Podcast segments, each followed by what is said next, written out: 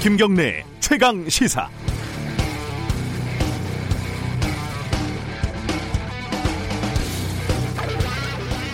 한 1년 전이네요, 딱.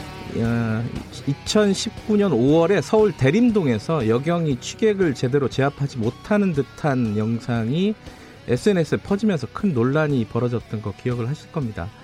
언론도 뭐 영상 속의 음성이 경찰인지 시민인지 헷갈릴 정도로 허술하게 보도를 했고 왜곡되고 과장된 주장들이 난무했습니다.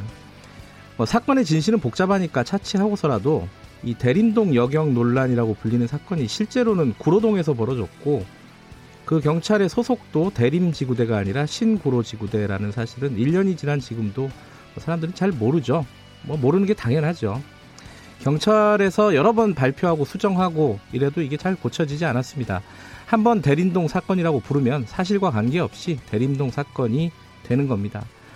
사실이란 도대체 무엇이고 진실이란 무엇일까요? 어, 영화 김복동 상영을 하면서 정의연이 모금을 했는데 배급사도 모르게 했다고 언론이 어제 많이들 썼습니다. 모금해서 다 훔쳐간 거 아니냐? 이렇게 쓰지만 않았지. 뭐 그런 뜻이죠. 배급사 대표가 모금액이 얼마인지 몰랐다고 얘기한 것이 언론에서는 배급사 몰래 상영료를 걷어서 빼돌렸다 이런 식으로 바뀌는 겁니다. 정산하기 전이라 배급사가 모르는 게 크게 문제가 되지 않는다는 사실도 기사에는 다들 빠져 있죠. 앞으로 이 기사들은 수정되고 정정되고 보강되고 변경될 겁니다. 하지만 그러면 뭐 하겠습니까? 아, 독자들에게는 야, 이 돈까지 빼먹었구나. 이런 느낌만 남게 되는 걸요. 사실은 무엇이고 진실은 무엇일까요? 만약 그런 게 있다 하더라도 제대로 전달될 방법이나 있는 건지 모르겠습니다. 그리고 우리는 진짜 사실과 진실을 원하기는 하, 는 걸까요? 기자가 드릴 말씀은 아니지만 기자, 기사, 언론 이런 거 너무 믿지 마시기 바랍니다. 저를 포함해서요. 5월 25일 월요일 김경래 최강 시사 시작합니다.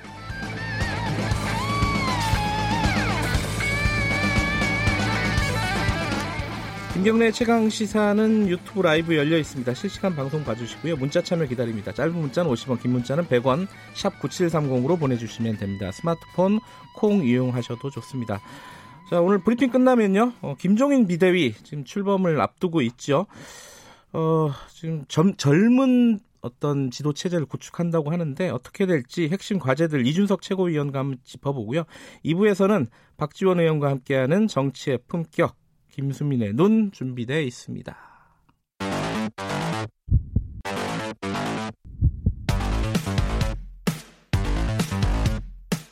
오늘 아침 가장 뜨거운 뉴스 뉴스 unboxing 네, 어, 매일 아침 택배 박스를 뜯는 두근두근한 마음으로 준비합니다. 뉴스 unboxing 고발 뉴스 민동기 기자 나와 있습니다. 안녕하세요. 안녕하십니까. 시사평론가 김민아 씨 나와 계십니다. 안녕하세요. 안녕하세요. 제가 월요일 아침부터 좀 힘 빠지는 얘기로 시작을 해가지고 네, 여러분 믿지 마십시오. 네. 다 믿지 마십시오. 네. 우리도 믿지 마십시오. 네, 네. 다 의심을 해야 되는데 두분 못 믿습니다 지금.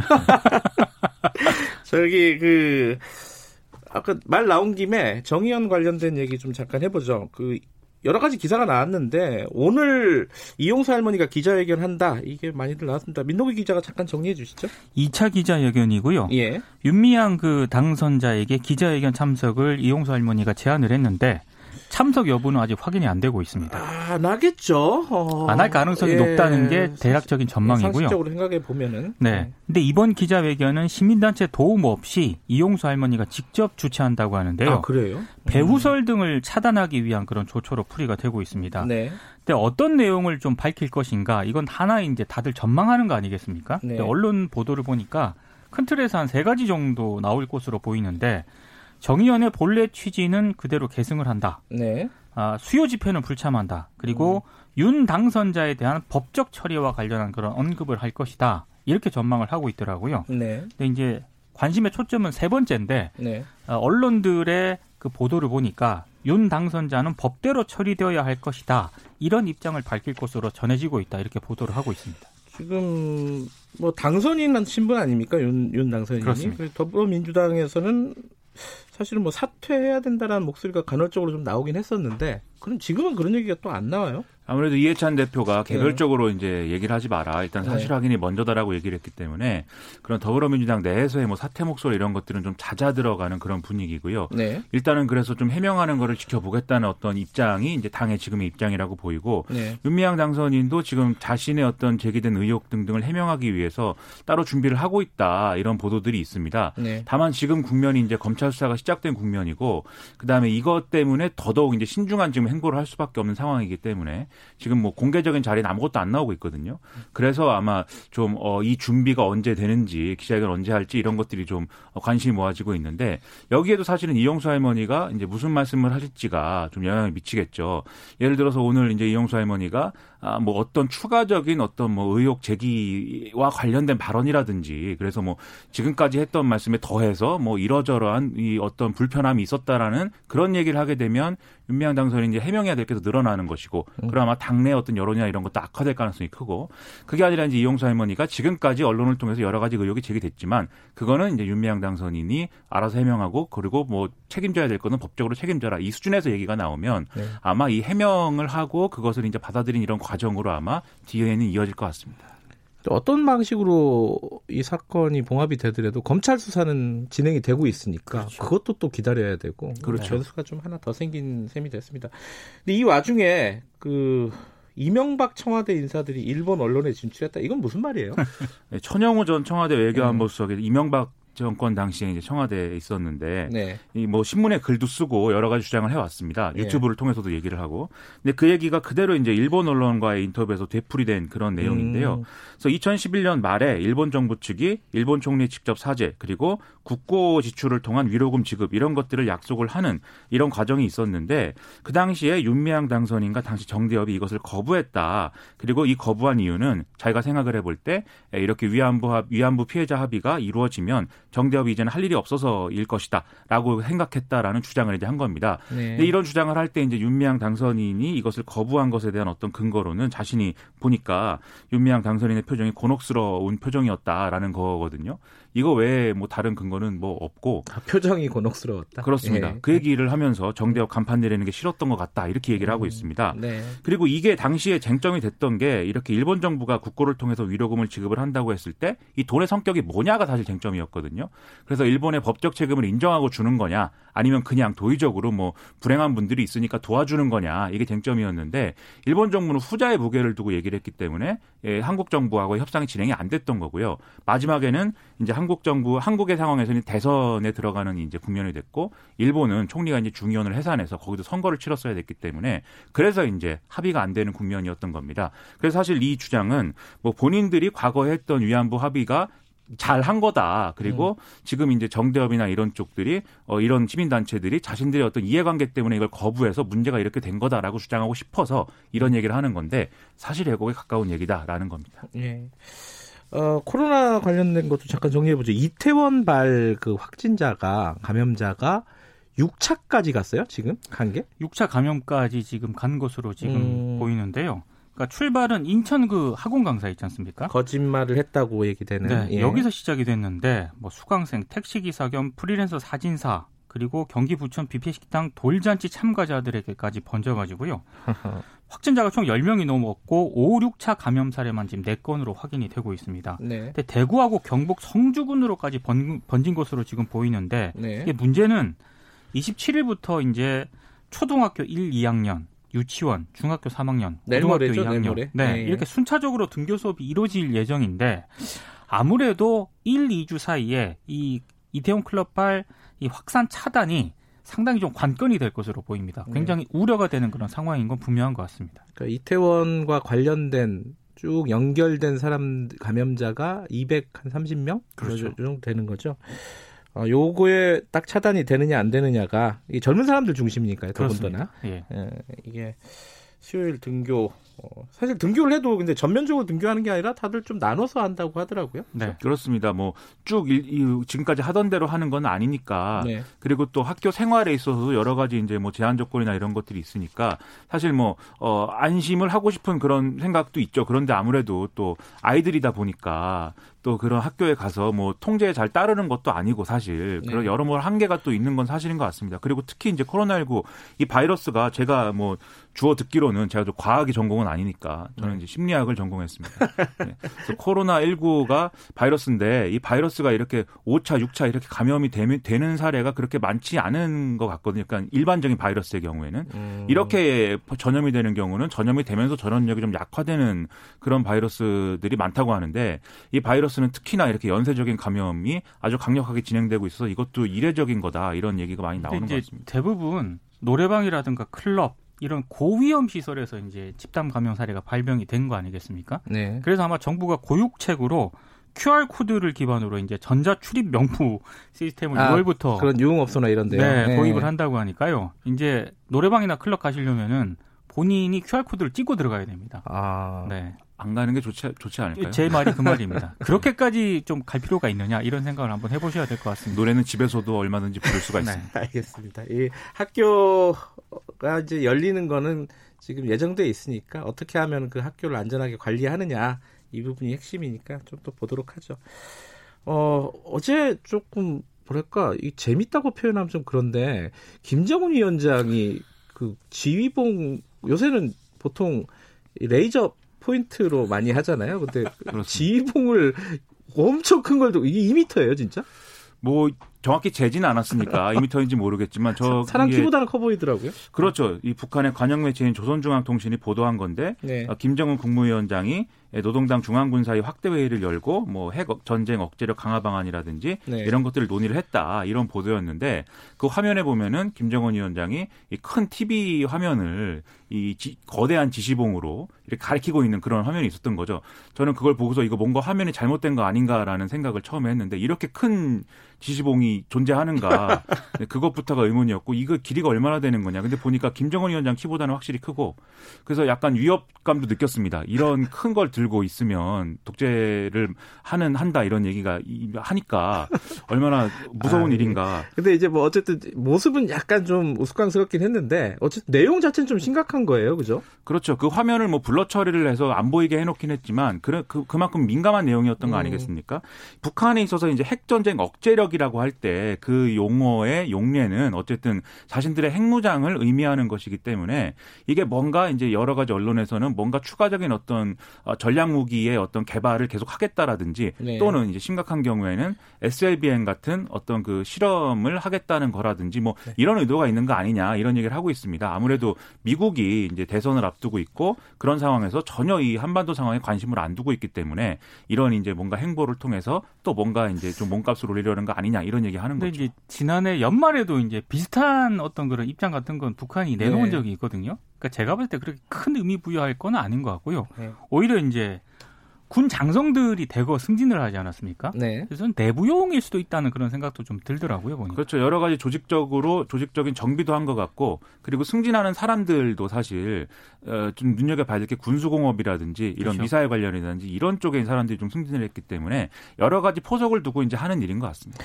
어, 하나만 더 알아보죠. 김종인 비대위가 출범을 하게 된 거죠, 이제? 그렇습니다. 어, 좀 정리 좀 해보죠. 지금 이제 비대위 구성이 어떻게 될지 이게 그러니까 뭐 어제 뭐 측근들을 예. 만나가지고요 비대위 예. 구성과 당 운영 방안에 대해서 논의를 했다고 하는데 일단 청년 그리고 전문가 그룹 초대선 그룹을 중용하겠다 이런 뜻을 밝힌 것으로 보이고요 뭐 네. 구인 체제가 유력하다라고 하면서 오늘 언론들 보도를 보니까 구체적인 이름까지 나오고 있습니다 어, 최강 지사에서 부른 이준석 예. 브리핑, 예. 브리핑 끝나면은 이준석 최고위원 이름도 예. 나오고 있습니다. 예. 네. 어, 이게 그 뭐랄까 논란 끝에 지금 이제 하는 거 아닙니까? 임기는 결정이 된 거죠, 지금? 임기가 이제 합의가 됐는데 예. 그래서 이제 내년 재보궐 선거까지 이제 지휘하는 걸로 그거에 따라서 정책 책임을 지는 걸로 합의는 돼 있는데 이거는 이제 당원의 부칙 조항을 바꿔야 됩니다. 아, 통과를 시켜야 되는 거고 아직도 그 부칙 예. 조항이 예. 살아 있어서 8월 달에 전당대회 하게 돼 있기 때문에 요거는 27일인가요? 이제 전당대회 네, 관련 당원 부칙하고 미래한국당 합당 결의를 안건으로 하는 상임 전국이 그리고 전국위원회를 열어서 거기서 고쳐야 이제 완전히 이제 완벽한 이제 법적 당원 당규상으로도 근거가 있는 비대위 활동이 가능하게 됩니다. 그 다른 뭐랄까 그 대선 주자급이라고 할까요? 그런 분들의 입장은 어떤가요? 예컨대 뭐 유승민 의원이라든가 오세훈 전 서울시장이라든가 등등 뭐 좀 반발하는 분위기도 좀 있나요? 그런 분위기는 아직 공개적으로 안 나오고 있는데 예. 당 내부에서는 지금 말, 방금 말씀하신 뭐 유승민 의원이라든가 음. 오세훈 전 시장, 김병준 전 위원장 그리고 심지어 홍준표 전 대표 당외죠. 예. 당외 예. 김태호 예. 전 지사 이런 사람들까지도 다 불러들어야 하는 것 아니냐 아. 이런 얘기를 하고는 있는데요. 예, 예. 이 김종인 내정자죠. 내정자가 어떤 입장을 밝힐지에 대해서는 아직 나온 게 없긴 합니다만 제가 봤을 뭐, 때는 네. 그렇게 긍정적인 것 같지는 않습니다. 복당이라든지 이런 문제에 대해서 일단 유보적인 얘기를 그렇죠. 하고 있고 대부분의 문제에 대해서 지금 명확하게 입장을 안 밝히고 있습니다. 왜냐하면 지금 나오고 있는 여러 가지 얘기들 있지 않습니까? 뭐 네. 비대위원은 누가 해야 되고 뭐 복당을 어떻게 하고 이게 사실은 자기들의 어떤 어, 의원 각자들의 어떤 뭐 나름대로 이해관계 그렇죠. 이런 것들에 따라서 이 말들에 우리가 비유하자면 암수들이 숨어 있기 때문에 김정은 위원장이 일단은 뭐 민감하게 그런 당내 갈등을 촉발시키는 음. 그런 발언을 일단은 자제하고 있는 걸로 보입니다. 김종인 위원장 체제가 성공할 것인가? 이거는 조금 있다 얘기를 나눠보도록 하겠습니다. 여기까지 듣겠습니다. 고맙습니다. 고맙습니다. 고맙습니다. 뉴스 unboxing 고발 뉴스 민동기 기자 김민아 시사평론가였습니다. 김경래 최강 시사 듣고 계신 지금 시각은 7시 36분입니다. 최강 시사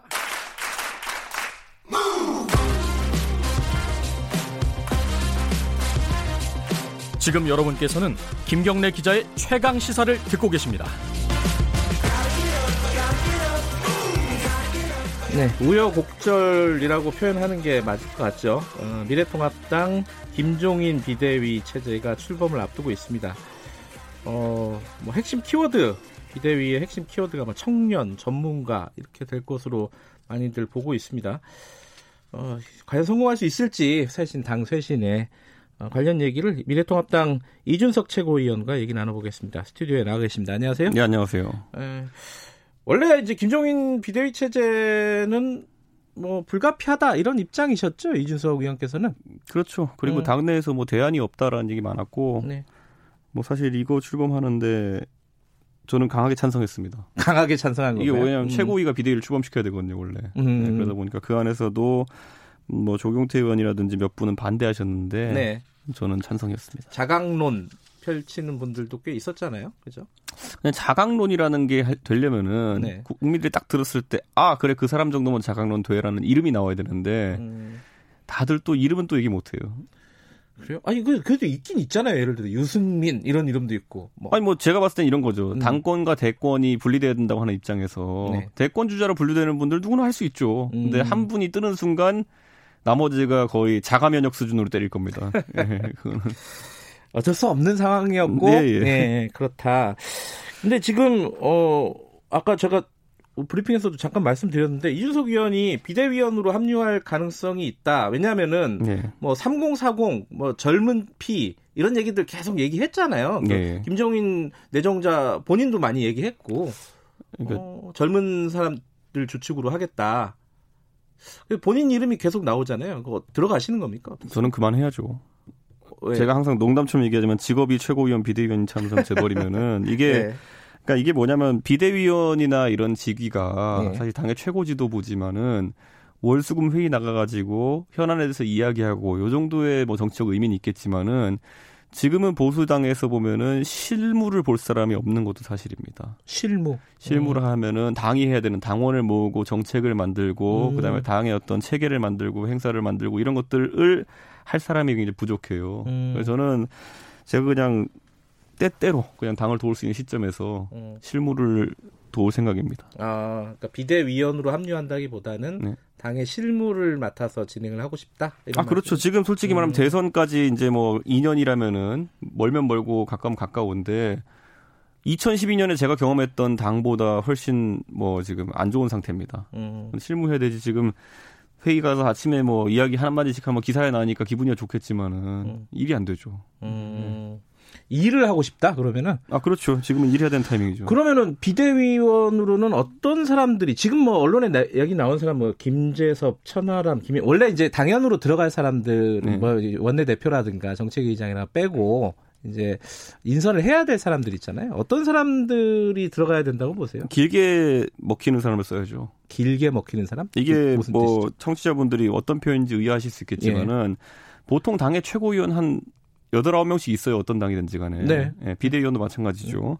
근데 그 중에서 보통 우리가 당 대표, 비대위원장, 그 다음에 옆에 수석, 그 다음에 원내대표 요 정도 당으로는 언론의 기사도 잘 안 나요. 음. 그게 이제 언론은 소위 킬된다라고 이야기하잖아요. 네네. 그러니까 한 대여섯 번째 지명직 최고위원 비대위원부터는 말 안 되는 소리 하면 언론이 그다음부터는 아예 말을 나가버리거든요. 음. 이게 뭐냐 그만큼 이게 하루살이 목숨 같은 자리가 이제 다섯 번째, 여섯 번째 최고위원 비대위원 이런 자리거든요. 네. 왜 그러냐면은 사실 어 지금 들어가게 될 사람 대부분 원외고. 그렇죠. 사실 그 아침에 와서 한마디 계속 한다고 해가지고 기사를 써줄 필요는 없잖아요. 음. 근데 그러면 아까 말했듯이 최고위원, 비대위원은 다른 자리에 비해가지고 언론 노출 기회가 많은 것이 장점인데 네. 그 장점을 활용할 수 없는 사람이 된다면 굉장히 아쉽겠죠. 음. 그러니까 저는 젊고 패기 있고 이런 가치도 중요하고 뭐 정책적으로 뛰어나고 이런 건 중요하지만은 네. 기본보다 기본적으로 어 언론과 궁합이 맞아야 된다. 음. 좀 그런 생각합니다.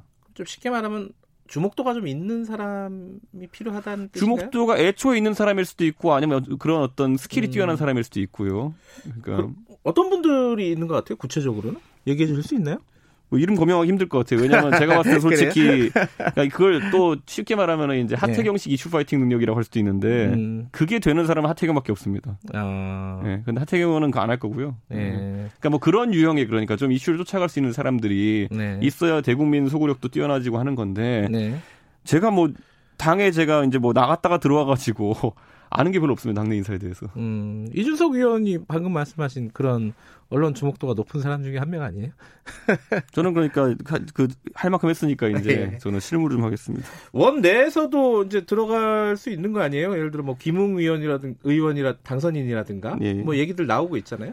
김웅 당선인 같은 경우에 능력도 되고요. 다 네. 대중의 주목도도 있고 한데 지금 워낙 또 그만큼 또 주목받는 초선이다 보니까 네. 어, 굉장히 경무에 시달리는 걸로 알고 있습니다. 네, 그러니까 뭐 요즘 거의 뭐 엄청 바쁜 시기를 보내고 있다 이렇게 네. 알고 있습니다. 아, 뭐 인선이야 뭐 지켜보도록 하고요. 근데 네. 이제 김종인 체제가 어, 어 재보선까지 지금 간다고 하는 거죠? 내년 4월 그죠? 그 전에도 안 좋으면 끌어내릴 거고요, 사람들이. 아하. 예, 그 이후에는 또 잘 되면 또 계속 가라고 할지도 모릅니다. 그거는. 음흠. 왜냐하면 이제 만약에 성과가 좋았어요. 네. 그러면 그 다음에 전당대회를 또 해야 되는데 전당대회가 크게 의미가 없습니다. 음흠. 왜냐면 당 대표 누구를 선출해놔도 곧 대선 후보 선출을 해야 되거든요. 네. 그럼 무관심 전당대회가 될 가능성이 있습니다. 음흠. 그것보단 비대위를 좀 연장하자는 얘기가 자연스럽게 나올 수도 있는 것이기 때문에 뭐 네. 기한은 네. 크게 의미 없습니다. 근데 최근에 이제 야당 미래통합당 쪽에서 어, 비대위들 많이 있었잖아요. 네. 수시로 했던 게 비대위지 않습니까? 네. 한마디로 네. 얘기하면 성공했던 적이 별로 기억이 잘 안 나요. 이번에는 어떻습니까? 그 가능성이나 어떤 전망을 보시면 그러니까 김종인, 이상돈, 이준석, 박근혜 이렇게 했던 그 당시 비대위가 2012년이거든요. 네. 그때의 향수를 바탕으로 해서 2016년, 17년에도 계속 비대위 하고 그랬거든요. 네. 2018년인가 그때 했는데 결국 대선 주자가 아니면 안 된다라는 인식을 좀 갖게 한 그런 비대위들이었죠. 네. 그리고 그 비대위 요체는 그 비상함을 느끼게 할 수 있는 이 대선 주자가 있어야 되는 것인데 이번 김종인 비대위도 마찬가지로 좀 그런 부분 이 약한 건 사실입니다. 약하죠. 예. 그럼 어떻게 하면 성공할 수 있는 거예요? 그게 이제 그런 거잖아요. 그 중앙 집권식으로 이렇게 갈등 경우도 있지만은 네. 중세 시대 때 보면은 그 왕이 되는 사람이 비대위원장이 되는 사람들이 주변의 영주들 간의 역학 관계를 잘 이용하면은 좀 특이한 리더십을 구축할 수도 있습니다. 네. 지금 뭐 대선 주자들이 뭐 아주 특출나게 눈에 띄는 분이 있는 상황이 아니기 때문에 네. 그 영주들 간에 어쨌든 어 관계를 잘 이용하면은 당권을 구축할 수 있을 겁니다. 근데 좀 그 뭐 사람이라든가 네. 어 당내 역학 관계라든가 이런 거를 좀 떠나서 지금 김종인 내정자가 계속 얘기하고 있는 게 당의 어떤 이미지 자체를 바꿔야 된다. 지금 부자 기득권 정당이라는 어떤 그런 이미지가 있잖아요. 아, 그렇죠. 예. 근데 이게 바꾸는 게 만만치가 않은 거예요. 왜냐하면 사람이 그대로인데 이 위원장이 뭘 어떻게 할 수 있을 것인가 어떻게 보세요? 자, 그러면 아까 2012년에 비대위가 그 네. 성공한 비대위 모델이었다고 말씀드렸는데 네. 그때 보면 이분이 첫째로는 정책적인 노선 투쟁, 네. 그다음 두 번째는 인사 척결이라는 두 가지를 굉장히 세게 밀어붙였던 분이거든요. 김종인 비대위원장이. 네. 아, 비대위원이. 근데 이번에 비대위원장 되시면 아마 그 2012년 어떤 일이 있었냐면요. 당에는 정강 정책이 있습니다. 헌법과도 같은. 네. 거기서 갑자기 이제 보수를 삭제하자 그래요. 예. 네. 그러니까 보수라는 단어를 다 삭제하자 그래요. 음. 당연히 기존에 있는 어떤 그 당이 있던 분들 같은 반발하죠. 반발하죠. 나중에 네. 보수 삭제 안 했어요.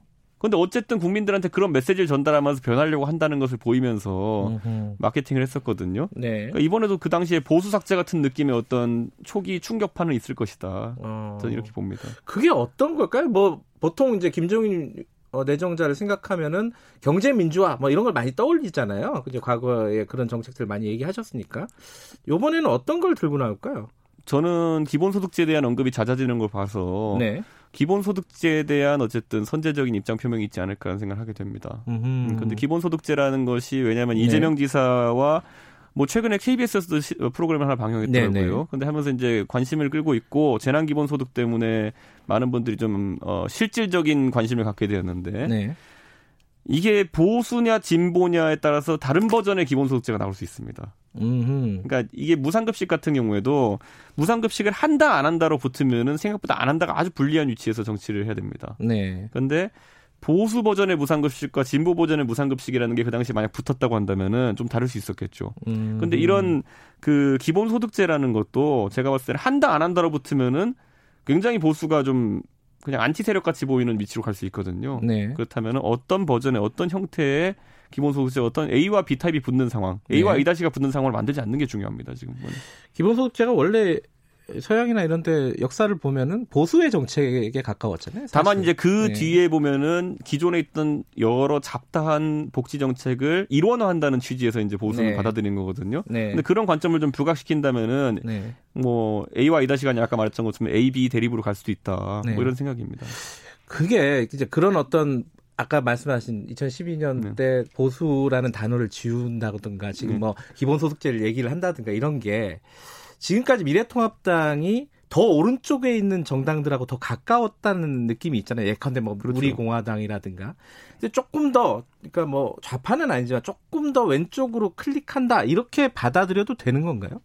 뭐 좌클릭이라 할 수도 있고요. 저는 예. 운동장에서 결국에 우리 양당제에 가깝게 가고 있기 때문에 네. 중간에서 기준을 들기 위한 과정이다. 음. 지금 제가 항상 운동장에 비유하지만 조회 시간에 선생님이 너 기준하고 좌우로 정렬하잖아요. 네. 지금은 뭐 탄핵 이후에 네. 운동장 오른쪽 끝에 가가지고 기준 들고 좌우로 정렬하고 있었어요. 네. 그러니까 그 스펙트럼 자체가 넓지 못하다는 거죠. 그러니까 음. 이제는 조금 더 운동장의 중간에 가까운 지점에 와가지고 국민들한테 기준이 여기입니다 보여준 다음에 네. 뭐 좌우로 정렬 이렇게 하면 지금보단 지형이 좀 좋지 않을까라는 음. 생각을 하고 있는 것 같습니다. 근데 당내에 어 예를 들어서 뭐 TK 지역 예. 뭐 의원들이라든가 네. 굉장히 보수적이잖아요, 그죠? 네. 그리고 그런 어떤 보수 성향뿐만 아니라 뭐 역학 구도로 봐도 뭐 유승민 의원이라든가 이런 부분들이 어 김종인 체제에 대해서 그렇게 적극적이지가 않아요. 그러니까 협조적이지 않을 수도 있단 말이죠. 그렇죠. 이런 부분들은 어떻게 돌파해낼 수 있을까? 이거 어떻게 생각하십니까? 이거는? 저는 초기의 성과가 굉장히 중요할 것이다. 네. 이렇게 보고 아까 말했듯이 이분은 초기에 논쟁을 만드는 분입니다. 음. 그 논쟁들이 유효한 것이 들어가야 돼요. 음. 그러니까 태극기를 들으냐 마느냐 이런 식의 무의미한 논쟁 말고요. 네. 정책적으로 아까 말했듯이 기준점 어디 삼느냐 같은 경우는 충분히 언론도 재미있게 다룰 수 있는 부분들이 있는 거거든요. 네. 사실 태극기를 들 거냐 말 거냐 이건 사법적 판단에 대해 가지고 이야기하는 거기 때문에 사실 언론이 뭘 말을 만들기도 힘들어요. 그거는. 네. 근데 지금의 예를 들어 아까 말했던 기본소득 논쟁이라든지 네. 아니면 이념적 좌표 보수 삭제 이건 한다는 얘기가 아니라 과거에 그랬다는 얘기입니다. 보수 네. 삭제 논란 이런 것들 같은 경우에는 충분히 뭐 재밌는 철학적 고민점들 만들어낼 수 있다 이렇게 생각합니다. 음. 당장 이제 그 과제 중에 하나가 뭐 박근혜 전 대통령 사면 뭐 논란 같은 게 있지 않습니까? 지금 뭐 문희상 의장도 얘기를 하고 그랬는데 네. 그 부분에 대한 입장 정리 같은 것들은 어떻게 될 수 있을까요? 아예 안 건드릴 것 같습니다. 그런 부분. 아예요? 김종인 음. 그 비대위원장이 네. 2016년 이후에 그러니까 네. 최순실 사태 터진 이후에 2017년 탄핵 이후에 여기에 대해서 입장 표명을 강하게 하는 걸 좀 보지 못했습니다. 그러네요. 네. 음. 네. 이거는 뭐 김종인 장관 입장에서는 아까 말했듯이 어떤 입장 표명을 하더라도 논쟁이 될 수 없는 지점이기 때문에 본인이 굳이 시작할 생각이 없을 겁니다. 알겠습니다. 아, 여쭤볼 게 몇 개 더 있는데 네. 짧게 여쭤볼게요. 예. 민경욱 의원 계속 그 주장하고 있습니다. 그 네. 선거 부정, 전산 조작, 네. 그 할로우도 파티까지 나왔어요. 자, 네. 이거 어떻게 당내에서 정리가 안 되나요? 이거는 정리된 거 아닌가요 지금? 아니 계속 얘기하고 있잖아요. 음. 뭐 이게 아폴로 10 아폴로 11호가 달 착륙했는지 여부는 네. 뭐 지금 뭐 거의 50년째 논쟁의 대상이지만은 그 주류 학설은 아니거든요. 아니 그래도 정, 어떤 정리된 조, 거죠. 조치가 필요한 거 아니냐 이렇게 얘기하는 사람도 있잖아요. 뭐, 뭐 징계라든가 이미 언론에서는 민경구 의원 이야기를 다루지 않습니다. 웬만해서는 음. 그러니까 뭐 과격한 행동을 하시거나 이러지 않는 한 제 생각에는 뭐 다뤄질 리가 없다 보기 때문에 다룰 필요가 없다 이런 말씀이신가요? 아니 굳이 당에서? 말하면은 개인이 이제 개인 자격으로 재검표하시고 이런 과정은 보도되겠지만은 네. 이번에 뭐 팔로우 더 파티니 뭐 이렇게 해가지고 뭐 중국 개입설이냐 이런 것 같은 경우에는 음. 사실 뭐 근거가 굉장히 부족하거든요. 네. 네. 자 이것도 하나 여쭤볼게요. 그 오늘 이용수 할머니 기자회견 하는데 네. 그 정의연이나 윤미향 사, 윤미향 당선인 사태 이거 어떻게 처리해야 될 거라고 보십니까? 저는 이런 생각을 해요. 그 제가 최순실 사태 났을 때도요. 네. 뭐 어 이제 뭐 호가호위하는 개인이네. 그냥 나중에 이제 정부가 단절을 하면 되겠네 이렇게 생각했거든요. 네. 근데 이상하게 단절을 못 하더라고요. 음. 제가 뭐 윤미향 씨랑 최순실 씨랑 갔다는 게 아니라 상식적으로 봤을 때는 민주당 같은 경우 윤미향 씨에 대한 옹호를 중단해야 되고요. 네. 아, 그 예의를 갖춰라 이런 얘기가 나왔었는데 할머니들에 대한 예의를 갖추면 다 해결되는 문제입니다. 음, 알겠습니다. 이, 뭐, 이 부분에 대해서는 뭐, 나중에 천천히 예. 다시 얘기해 보죠. 고맙습니다, 오늘. 예, 감사합니다. 미래통합당 이준석 최고위원이었습니다. 김경래 최강기사 1부는 여기까지 합니다. 잠시 후 2부에서는요, 어, 정치의 품격 박지원 의원과 함께 합니다. 민주당의 윤미향 당선인 논란부터 시작해서, 어, 한명숙 전 총리 사건 이 부분에 대한 논쟁도 뜨겁죠. 여러 가지 현안들 좀 살펴보고요. 김수민의 눈에서도, 어, 저희들이 어, 20대 국회가 과연 최악의 국회였나 이런 약간 논쟁적인 어, 질문을 갖고 오셨습니다. 이 얘기 좀 들어보고요. 모더나 백신 3부에서 이게 진짜 머니 게임인지 살펴보는 시간 박대기의 고속경제 기다리고 있습니다. 자 여기까지 하고요. 8시에 2부로 돌아옵니다.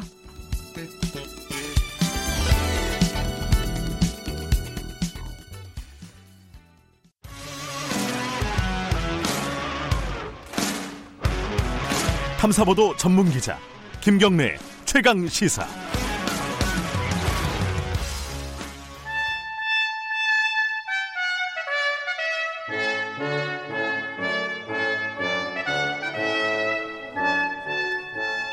네, 매주 월요일 박지원 의원과 함께하는 고품격 정치 토크 박지원의 정치의 품격 오늘도 민생당 박지원 의원 나와 계십니다. 안녕하세요. 네, 안녕하세요. 올, 올 이제 이번... 현원 소리 듣는 것은 며칠 안 남았습니다. 그러니까 제가 말씀드리려고 했는데 오늘이 마지막으로 의원 네, 그렇죠 오늘. 예. 네.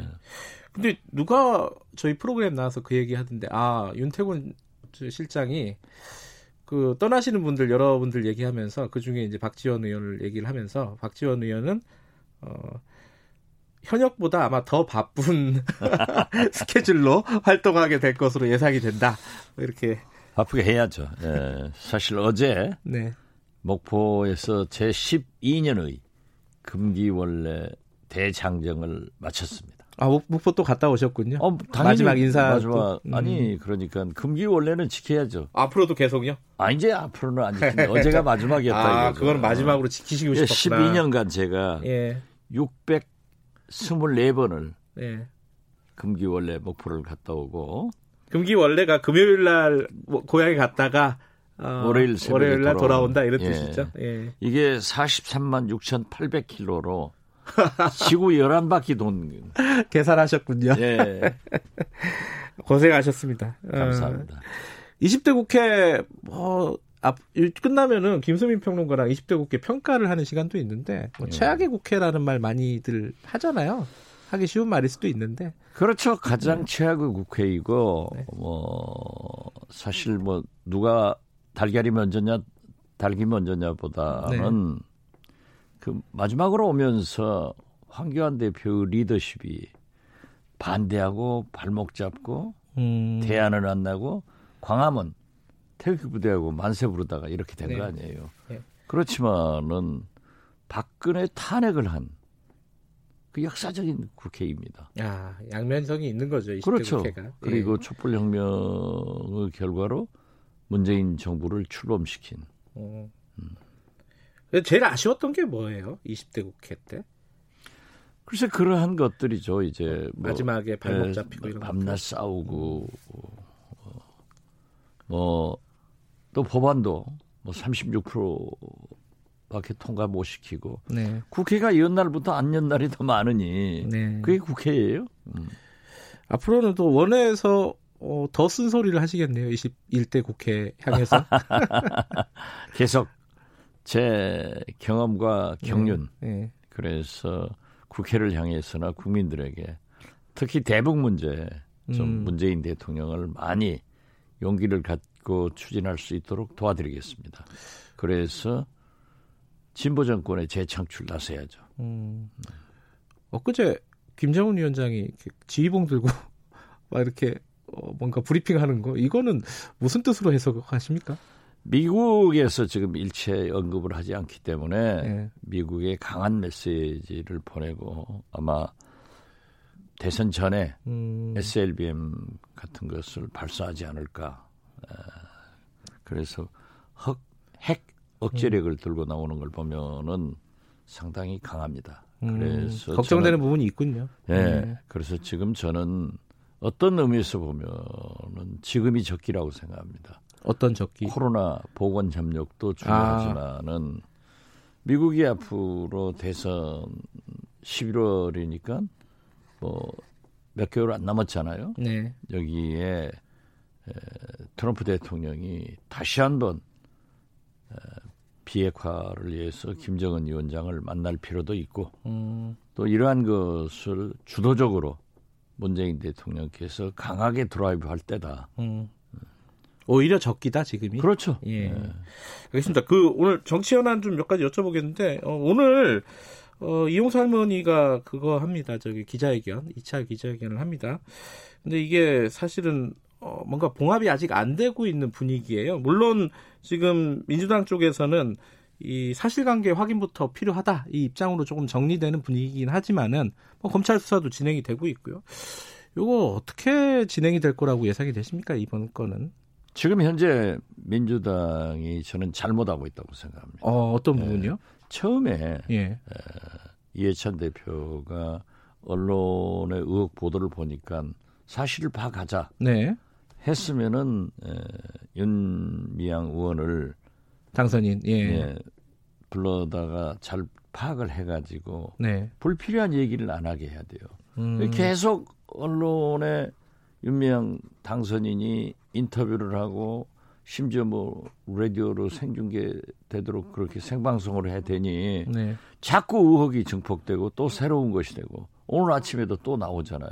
음. 그렇기 때문에 일단 당시에는 행안부나 국세청에서 조사하기로 돼 있으니까 네. 이걸 물어보고 본인한테 아니라고 하면은 기다리자 음. 이렇게 하고 딱 당선인도 좀 다루 관리를 했으면 될 건데 다 해놓으니까 언론사의 특정 경쟁이 걸리면은 살아남을 사람 없습니다. 그렇죠. 잔인하죠. 언론들이 한꺼번에 이제 붙기 시작하면요. 그렇고. 그러니까 뭐 네. 경쟁적으로 네. 들 쑤시고 다니니까 견딜 수가 있어야죠. 그러면 근데 이제 검찰이 그러니까 사실은 당에서 뭔가 조사를 할 시간도 검찰이 안 준 측면도 좀 있지 않나라는 생각도 들어요. 바로 압수수색 들어가 버려 가지고. 그렇죠. 이제 검찰도 뭐 어쩔 수 없었을 거예요. 제가 음. 볼 때는 네. 이 다른 곳에서 자료를 다 확보해 가 버리면은 네. 또 검찰 수사가 그곳의 자료를 받아야 되니까 네. 어려워지죠. 네. 그리고 검찰은 늘 남이 밥상 차려놓으면 가서 채워서 먹잖아요. 그 요번에는 그러면 지금 검찰 수사가 진행 중이고 어 지금 윤미향 당선인 측에서는 뭔가 해명하는 시간을 가지려고 준비 중이고 라고 음. 하는데 당이 잘 안 보여요. 민주당이라는 당이. 그러니까 저는 예. 어, 민주당에서 좀 선을 그어줬어야 된다. 음. 에, 지금 현재의 국민 감정하고 네. 민주당이 좀 동떨어져 간다. 에, 국민들은 솔직히 저도 주말에 그 진보적인 목포, 네. 광주 이 분들한테 다 물어보아도 아, 예, 예. 물론 30년의 그 업적은 높이 평가하지만은 네. 그런다고 해서 이러한 언론에 제기되고 있는 이 부정에 대해서는 눈 감을 수 없다. 음. 다행히 통합당에서 그렇게 곽상도 의원은 강하게 하고 있지만은 조직적이지 못하더라고요. 음. 그런데 지금은 언론의 특정 경쟁에 과연 살아남을 수 있어요? 음. 오늘 2차 기자회견 이용사 할머님이 하시는데 이게 뭔가 사, 사태가 뭔가 정리되고 봉합되는 시간이 될지 아니면 또 다른 어떤 시작 논란의 시작이 될지 어떻게 예상하십니까? 저는 또 다른 시작이 음. 된다 이렇게 보는데요. 왜냐하면 이용수 할머니가 계속 말씀하시는 게 있잖아요. 네. 그리고 기자회견 하는데 너 와라. 네. 어? 너 와서 네가 할 말 있으면 해라. 이렇게 되는데 아마 윤미향 당선인이 가기도 그렇고 안 가기도 그렇고 갈 수 없겠죠 현실적으로. 갈 수 없겠죠. 예. 왜냐하면 그 예. 페이스에 말려드니까. 예. 예. 음, 또 다른 어떤 논란의 시작으로 본다. 그렇죠. 아, 오래 가겠네요. 당장 끝나지 그러니까 않고. 결국 네. 이제 본인이 네. 하지 않는 한 검찰 수사가 빨리 이루어져서 네. 그 결과를 기다리는 수밖에 없죠.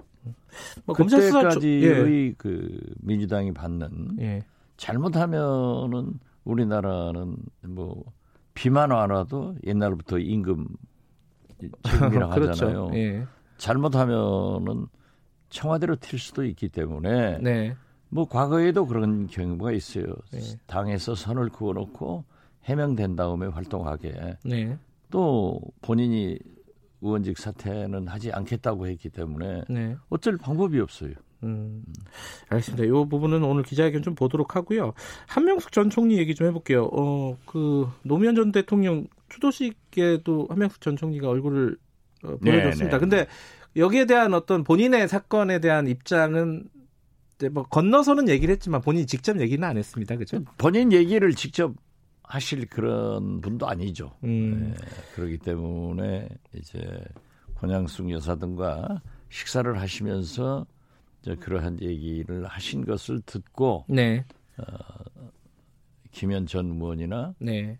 민주당 대변인이 말씀하셨는데 제가 거듭 말씀드리지만 제가 보혜저축은행 때 똑같이 당했단 말이에요. 네. 그런데 저는 다행히 무죄가 됐죠. 음. 아니 그러니까 금융위원장의 진술 비디오 탭 영상물을 국회 방송에서 가지고 가서 네. 문제가 됐는데 이런 경우가 김대중 대통령의 장남 고 김홍일 네. 의원이요 세상이 다 합니다.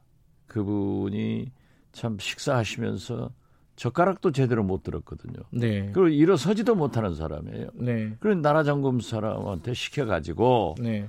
3천만 원, 당시는 5만 원권이 없었습니다. 주니까 받아서 들고 걸어서 트렁크에 넣고 차를 타고 갔다. 음. 이건 말이 아니에요. 들 수가 없었다. 네, 음. 할 수가 없었어요. 음흠. 그러니까 우리 김대중 대통령께서 우리 홍일이가 네. 3천만 원을 가지고 걸어가는 걸어가서 차에 태우는 것만 봤어도 내가 원이 없겠다. 징역을 살고 의원직을 박탈당했더라도. 네. 그런데 그 재소자 김홍일 의원의 선배 가까운 사람을 소위 욱박질러 가지고 그 사람은 나갔어요. 네. 저랑 함께 살았는데 자기가 3천만 원 실는 것을 보았다. 음. 이렇게 증인을 조작해 가지고 유죄 판결을 받았단 말이에요. 음. 그렇기 때문에 저는 그 한만호 회장이 쓴또 네. 육성으로 진술한 것이 있다고 하면은 네. 이건 문제가 있다. 음. 어? 아, 3천만 원 들지도 못하는 사람 음? 들고 갔다 오고 증인을 조작해서 넣고 또 저만 하더라도 전화했다. 속기록에 2분 안 나오니까 그때 했다.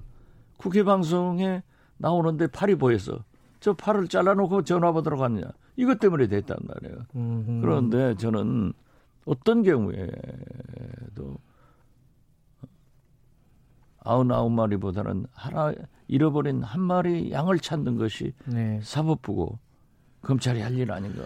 그래 이건 나는 밝혀져야 된다고 생각합니다. 근데 김홍일 전 의원 같은 경우에는요, 어, 아까 말씀하신 그, 그 증인 조작한 검찰이 이 부분은 어, 밝혀진 내용인가요? 확정이 된 내용인가요? 확정이 됐죠. 음, 그것 때문에. 그러니까 무죄, 유죄가 확정이 된 거죠. 유죄가 확정이 네. 근데 그래서 지, 집행유예 3년 받아가지고 의원직 예. 박탈당했죠. 그러니까 증인이 조작됐다라는 거는 밝혀진 내용은 아닌 거죠. 의혹인 거죠. 그렇죠. 그렇죠? 밝혀지지는 음. 않지만은 네네. 아니 그러니까 모든 세상 김홍일 의원을 아는 모든 사람은 네.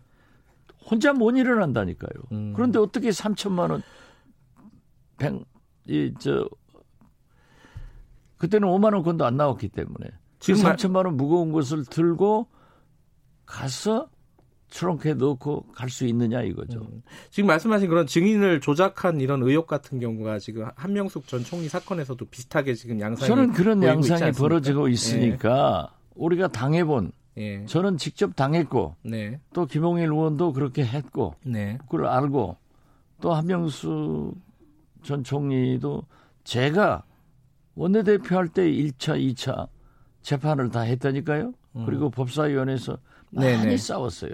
그때 이제 어, 박영선 지금 현 장관하고 예. 저희들이 박남매로 유명했잖아요. 네네. 그런데 지금 야당에서 이렇게 얘기를 하고 있습니다. 이 지금 대법원 확정 판결이 난 거고 어, 대법원의 소수 의견도 일부 금액은 어, 한 총리가 받은 걸로 인정을 한 게 아니냐.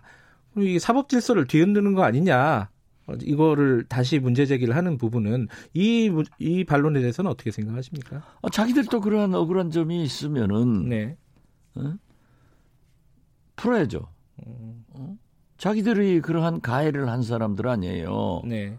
얼마나 많은 터, 인혁당 사건부터 모든 최근까지 그러한 문제가 가해자들이라고 하면은 네. 잘못이 인정을 하고 네. 풀어줘야 사법부고 검찰 아니에요? 음. 알겠습니다. 오늘 뭐 저희가 취재한 부분이 보도가 되는데 그거는 이제 말씀하신 어떤 검찰 수사 과정에 대한 내용인데 그거 한번 보시고 다음에 한번 또 다 얘기 나눠 보시죠. 어, 한두 가지만 더 여쭤볼게요.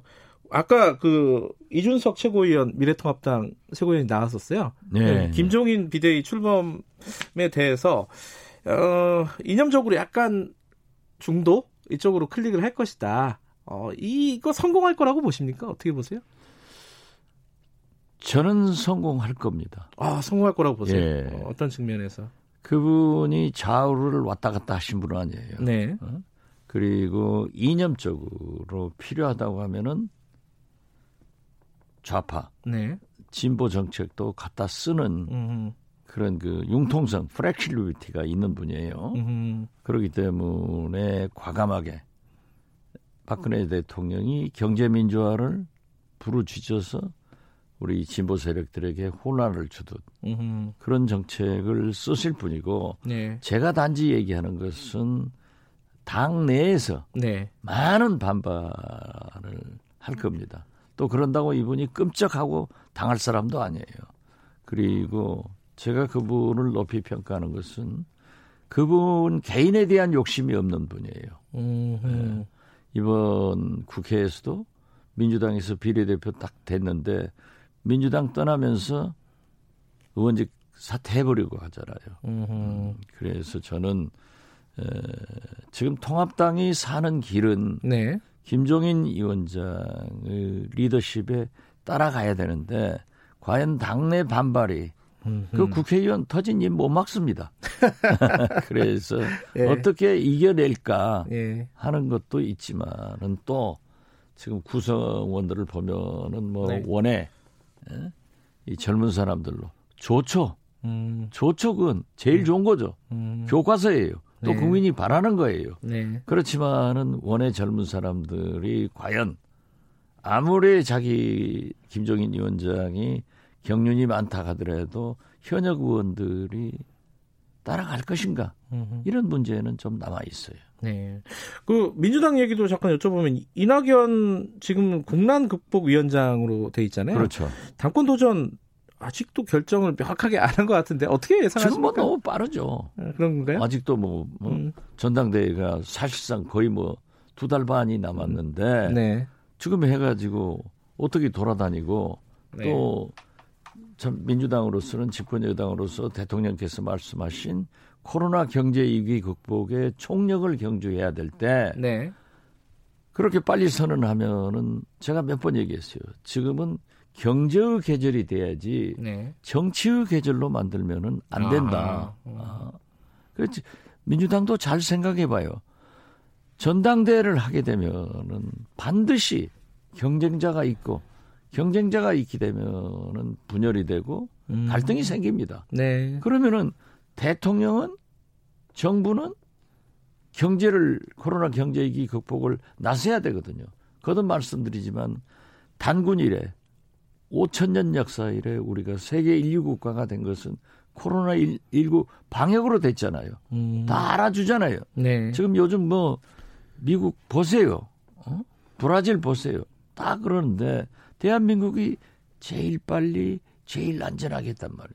세계 각국에서 다 요구하는데 이제 남은 것은 붕괴된 세계 경제가 다 붕괴됐는데 경제 위기를 극복해야 되는데 네. 이것을 백업해 줘야 될 집권 여당이 전당대회를 하면서 정치의 계절로 가면은 되겠느냐. 음. 그러니까 좀 저는 이낙연 전 총리가 대권에 도전해야 된다고 처음부터 얘기했고 그러나 좀 절제된 그런 일을 할 것이다. 저는 그렇게 예측합니다. 당권은 도전할까요? 이게 지금 여러 가지 말들이 많아서 한다고 봅니다. 아, 저번에도 네. 그렇게 말씀하셨는데 네. 또 해야 돼요. 네. 그래서 부딪혀도 보고 음. 검증도 받고 네. 온실석에서 커가지고 만약에 통합당에서도 누군가가 나온다고 하면은 그때 또 좀 매좀 맞고 커야지 뭐. 네, 알겠습니다. 다음 주에는 어 박지원 평론가 님으로 만나겠습니다. 오늘 감사합니다. 네, 감사합니다. 정치의 품격 박지원 의원님이었습니다. 공정하고 깊이 있게 오늘 하루 이슈의 중심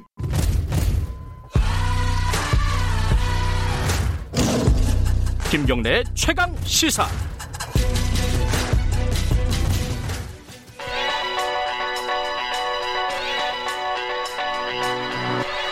최강 시사 김수민의 눈. 네, 김수민의 눈 김수민 평론가 나와 계십니다. 안녕하세요. 네, 반갑습니다. 어, 20대 국회 총평 이게 좀 어려운 건데 이게 10분 만에 될란가 모르겠네요. 10분 만에 되니까 총평입니다. 어, 떻게 시작을 해볼까요? 네. 최악의 국회 요 얘기부터 해볼까요? 네, 역대 최악의 국회라는 말이 언젠가부터 입에 붙어 다니는데 되게 어울려가지고 네, 이게. 저는 거꾸로 물어보고 싶은 네. 게 그러면 20대 국회보다 나은 국회는 언제 있었는가?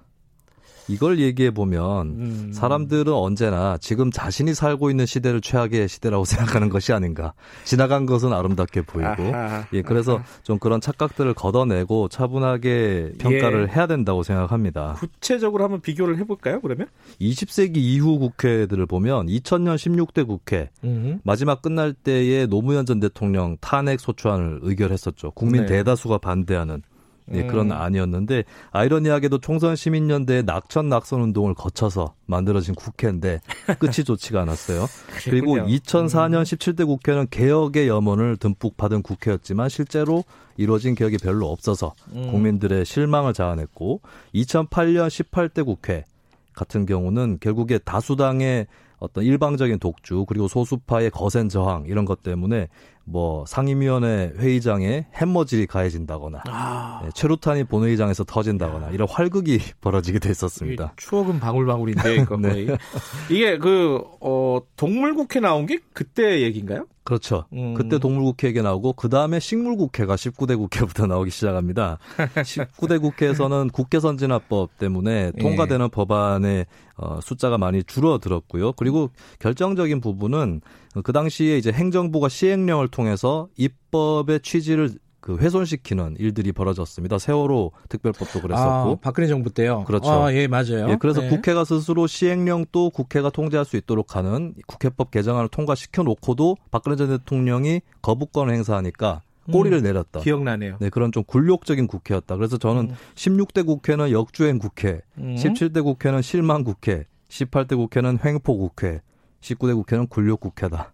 그럼 어. 20대 국회가 이 국회보다 더 못한 국회였나 그런 생각을 합니다. 20대 국회는 한마디로 정리하면 뭐 있어요 이거는 무슨 국회? 20대 국회는 근데 지금 이제 당장에 듣는 예. 오명은 일하지 않는 국회였다. 아. 뭐 이런 얘기가 있기는 합니다. 예. 법안 통과율이 떨어져서 그렇긴 한데. 아, 요 얘기 20대 어, 국회 끝날 때 계속 나왔어요. 36%밖에 안 된다. 네. 네. 이게 보니까 16대 63%, 17대 50.3%, 18대 44.4%, 19대 41.7%.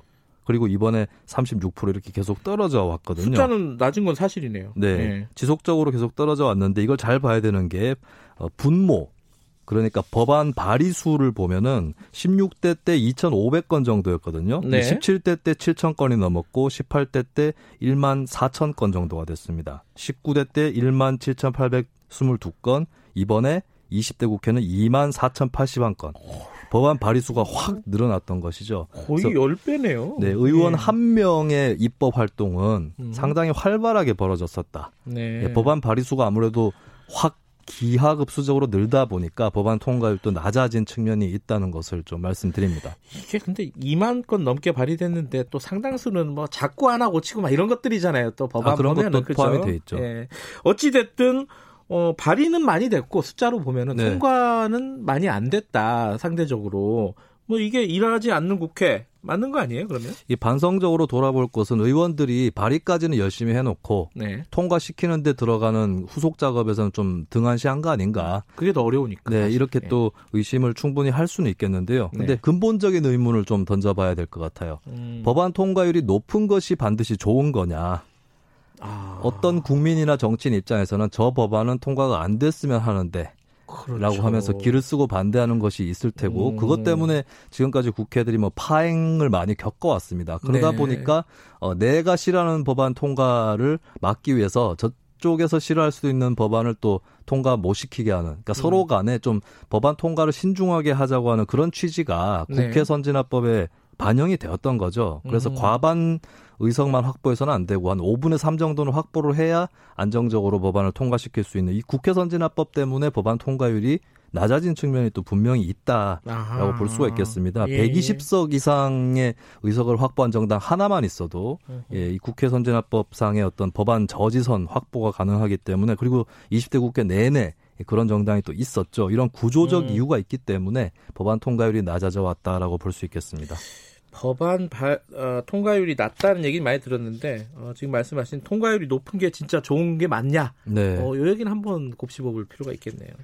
어쨌든 20대 국회에서 긍정적인 부분은 뭐가 있을까요? 그러면은 저는 두 가지 대표적인 예. 대목이 있다고 보는데요. 첫 번째는 아무래도 20대 국회 전반기에 있었던 일입니다. 박근혜 전 대통령 탄핵 아, 같은 경우에 큰 족적이죠, 진짜. 예, 예, 이것은 이제 국회가 행정부 우위에 있다라고 하는 한국 헌법의 질서를 보여준 사건이라고 네. 볼 수 있겠고 탄핵 소추안 찬성 의결이 234표가 나왔어요. 네. 전체 국회의원의 78%였는데 공교롭게도 당시 여론조사에서 탄핵 찬성 여론이 이 정도였습니다. 그러니까 음. 민의를 정확하게 대변했다라고 네. 하는 것이고 뭐 국민 여론에 떠밀려서 한 거 아니냐 이런 비판도 많이 있었지만 이 탄핵이라는 과정이 그냥 예전에 뭐 이승만 전 대통령 하야하듯이 그렇게 하는 것이 아니라 주어진 절차와 제도를 차근차근 밟아서 이루어지는 음. 것이었고 당시에 보면니까 그 노선이 다른 정당끼리 연합을 하고 또 음. 여당 일부 의원들을 또 설득하는 이런 과정들이 의회 정치의 좀 본령을 되살리는 네. 그런 장면이었다라고 보여집니다. 그리고 두 번째도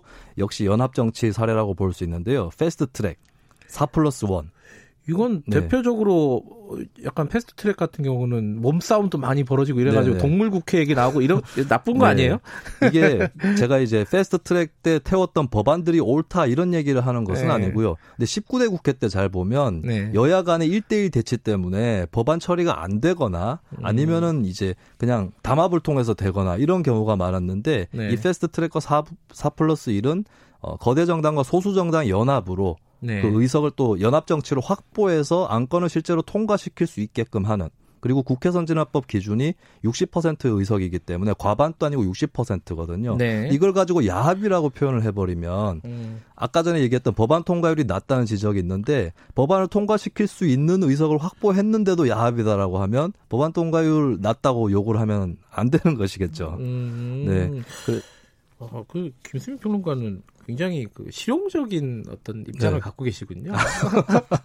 근데 어쨌든 간에 이제 단독 정당이 아니라 여러 네. 정당에서 다수 의석을 확보해서 법안을 네. 통과시킬 수 있다라는 음. 것을 보여준 그런 사례라고 봐야 될 것 같고 물론 이제 개별 법안에 대해서 옳고 그름은 뭐 네. 따로 얘기할 수 있겠지만 패스트 트랙이라든지 4 플러스 1 자체를 욕하는 것은 네. 예, 국회의 어떤 취지나 위상에 맞지 않는다 지적을 하고 싶습니다. 이게 뭐 들으신 분 입장에서 보면은 20대 국회에 대한 뜻밖의 칭찬일 수도 있는데 네. 어쨌든 뭐 한계는 분명히 있을 거고요. 30초 남았습니다. 한계를 30초 안에 한계는 오히려 이제 거대 양당이 좀 담합해서 통과시킨 정책들 보면 인터넷 은행법이라든지 최저임금 산입 범위 확대, 네. 또 데이터 산법 이런 부분들이 어 개인의 인권이라든지 노동자 권리하고는 좀 상충되는 음. 그런 어, 지적을 많이 받았고 어느 쪽이 옳든 그러든 간에 논쟁이 좀 치열하게 붙었어야 되는데 네. 거대 양당이 좀 쉽게 합의해서 통과시킨 이 민생 경제 법안들이 있습니다. 이런 음. 부분은 19대 국회 때 노동관계법을 두고 여야가 충돌했던 것보다 조금 더 후퇴하지 않았나 싶고요. 다음 국회에서는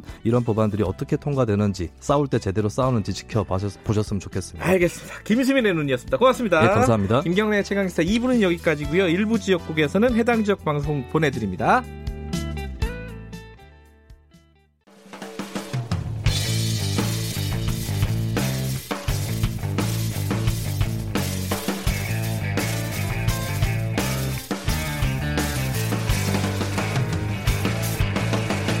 김경래의 최강 시사.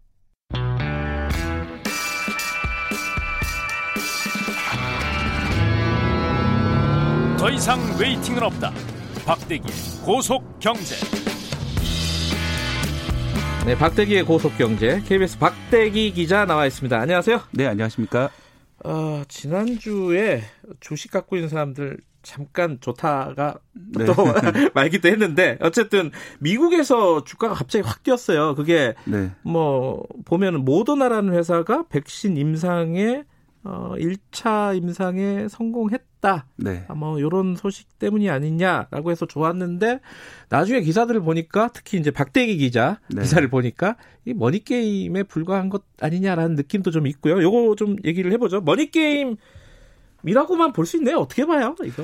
예, 전체적으로 말씀드려가지고는 좀 냄새는 많이 납니다. 머니 게임의 예, 냄새? 냄새는 많이 음. 나지만, 어, 그렇다고 이제 완전히 사기다라고 보긴 어렵고요. 음. 다만, 뭐, 개발은 하고 있는데, 네. 그 확률은 그렇게까지 높진 않다. 이렇게 보시면 되겠습니다. 그 냄새를 조금 네. 차근차근 살펴보죠. 어떤 냄새들이 나는 겁니까? 네, 우선 그 모더나의 내부자 거래 현황을 보면요. 네. 네, 내부자라 하면 이사나 주요 경영자들을 가리키는데 네. 어, 이분들이 최근 석 달 사이에 1,400만 주 가량의 자사 주식을 매각을 합니다. 음. 이게 1,400만 어, 주면 약 한 6억 달러 정도 되는데요. 예. 이게 우리나라 돈은 한 7천억 원어치를 스스로 매각을 합니다. 어, 그 기간 동안 임상 첫 단계인 일상을 했고요. 예. 특히 이제 로렌스 킴이라는 CFO 같은 경우에는 예. 어, 일상의 성공 발표한 직후인 18일에 24만 주의 스톡 옵션 행사를 했습니다.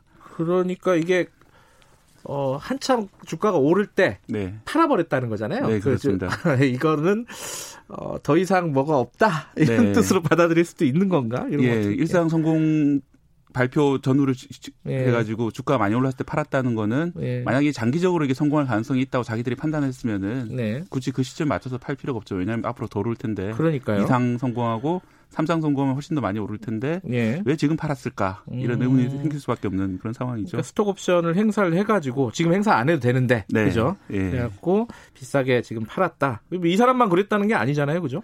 예, 이 사람뿐만 아니라 그 뭐 CTO 최고 기술 책임자도 음. 마찬가지고 CMO 최고 의학 책임자 등도 마찬가지로 10만 주 이상을 어, 이 발표 전후해서 야, 다 매각을 했습니다. 이건 좀 수상하긴 하네요. 네. 신라젠 느낌도 나고요. 약간 그런 느낌도 나는데 어. 어, 뭐 좀 더 지켜봐야 되는 예. 그런 점도 있습니다. 근데 이 소식이 어, 박대기 기자 세계 최초 단독 특종이라면서요? 뭐 제가 세계 모든 언론을 다 구경해 본 건 아니라 가지고 예. 알 수는 없는데 공교롭게 저희 보도 나간 다음 날 CNN도 이 문제를 보도를 했더라고요. 아, 그래요? 예. 음, 어떻게 알게 된 거예요? 예, 저한테 캐나다의 어떤 대학 경영학교 교수인 지인이 음. 이, 이 나스닥 공시를 가지고 저한테 보내왔더라고요. 예. 이 공시 내용을 저도 이제 다른 금융 전문가들한테 문의를 했는데 이게 뭐 불법 거래는 아니지만 음흠. 좀 상당히 의심이 드는 정황이 있다라고 논평을 했습니다. 어, 특히 이제 로렌스 킴 아까 말씀드렸던 그분하고 같이 골드만삭스에서 일했던 한국인 전문가 최재혁 베이징대 HSBC 경영대 교수 같은 경우에도 뭐 이런 경우는 좀 윤리적으로 문제가 있지 않냐 이런 얘기를 했고요. 불법은 아니지만 예. 예. 윤리적으로 문제가 있고 어, 이게 뭐 아예 없는 얘기를 지어내지는 않았겠지만은 음. 자신들도 그 확률 자체, 성공 확률 자체를 음. 그렇게 높게는 보는 게 아니, 아니지 않느냐 이런 음. 정도의 판단 어쨌든, 어, 이게 주가 한참 튈 때, 어, 내부 거래가 급증했다. 이게 네. 하나가 있고 냄새 나는 게 또 하나의 냄새는 또 뭐예요? 네, 그 일상 성공 발표했던 이제 18일 날 주가가 이제 원래 60달러에서 80달러 뛰었는데요. 네. 그때 이제 유상 증자를 발표를 했습니다. 오른 주가에 음. 근거해서 유상 증자를 발표를 했는데 그 금액이 1조 6천억 원이다. 음. 그래서 좀 드는 의문이 처음에는 어, 이거 왜 대출 같은 걸 받지 않고 유상증자라는 거는 뭐 지분 희석이나 문제가 또 있는데 네. 굳이 이렇게 했을까? 이 주가가 올랐기 때문에 그때 노려가지고 딱 이렇게 하고 음. 뭐 돈을 갖다 챙기려고 하는 게 아니냐 그런 것도 약간 의심되는 그런 점이죠. 일단 의심이긴 하지만요. 네. 네. 그리고 이게 대통령 그 트럼프 대통령하고 또 연관이 돼 있죠 이게. 네 그렇습니다. 이 모더나의 이사였던 몬셰프 슬라위 박사가 네. 이, 이, 결과가 나오기 불과 나흘 전에 백악관을 옮깁니다. 네. 백악관에 가서 백신 개발 총괄 뭐 자기들끼리 짜르라고 부르는데 음, 짜르라고 예, 불러요? 예, 어. 백신 짜르가 되는데 어, 이 몬세프 슬라위 박사도 이직한 다음에도 스톡 옵션을 120억 원어치 가지고 있어가지고 좀 논란이 됐고요, 미국 안에서도. 음. 그리고 외부에서 보면은 이제 이 슬라위의 성공이나 트럼프의 성공은 다 백신 성공 발표에 있다 이런 네. 점에서 이해관계가 좀 충돌하지 않느냐 이런 음. 얘기들이 그러니까 있습니다. 트럼프 재선 그 그것과 또 연관이 될 수도 있고요. 네, 최근에 이제 워낙 음. 그 지지율도 많이 떨어졌고. 네. 자, 이 뭐 냄새는 난다. 머니 게임의 냄새가 난다. 하지만은 이 백신이 진짜 어 개발에 성공할 수 있을까 없을까? 이건 좀 다른 문제잖아요. 어떻게 네. 보십니까? 어, 일단 이제 지금 일상을 통과한 상태고요. 예. 약은 이제 보통 2상, 3상까지 3상. 가야 되는데 음. 어, 전체 통계를 놓고 보면 1상을 통과한 약이 3상을 최종 마칠 확률은 18% 정도 됩니다. 음, 5분의 1이 채 안 되네요. 예, 네. 약간 네. 5분의 1 정도 된다고 네. 보셔야 되는데 이번 경우에도 뭐그 정도 확률이 아니냐 이렇게 보시는 분들이 저도 많습니다. 이 근데 이 방역이나 이 과학은 잘 모르지만 어쨌든 보도를 보면은 네. 뭐100% 항체가 발견이 됐다. 뭐 네. 그래서 야 이거 뭐 대단한 거 아니냐 이런 느낌이 있어요. 예, 저도 좀 처음에는 그런 것 때문에 45명을 이제 검사 대상이었는데 시험 네. 대상이었는데 45명 모두에게 항체가 나왔거든요.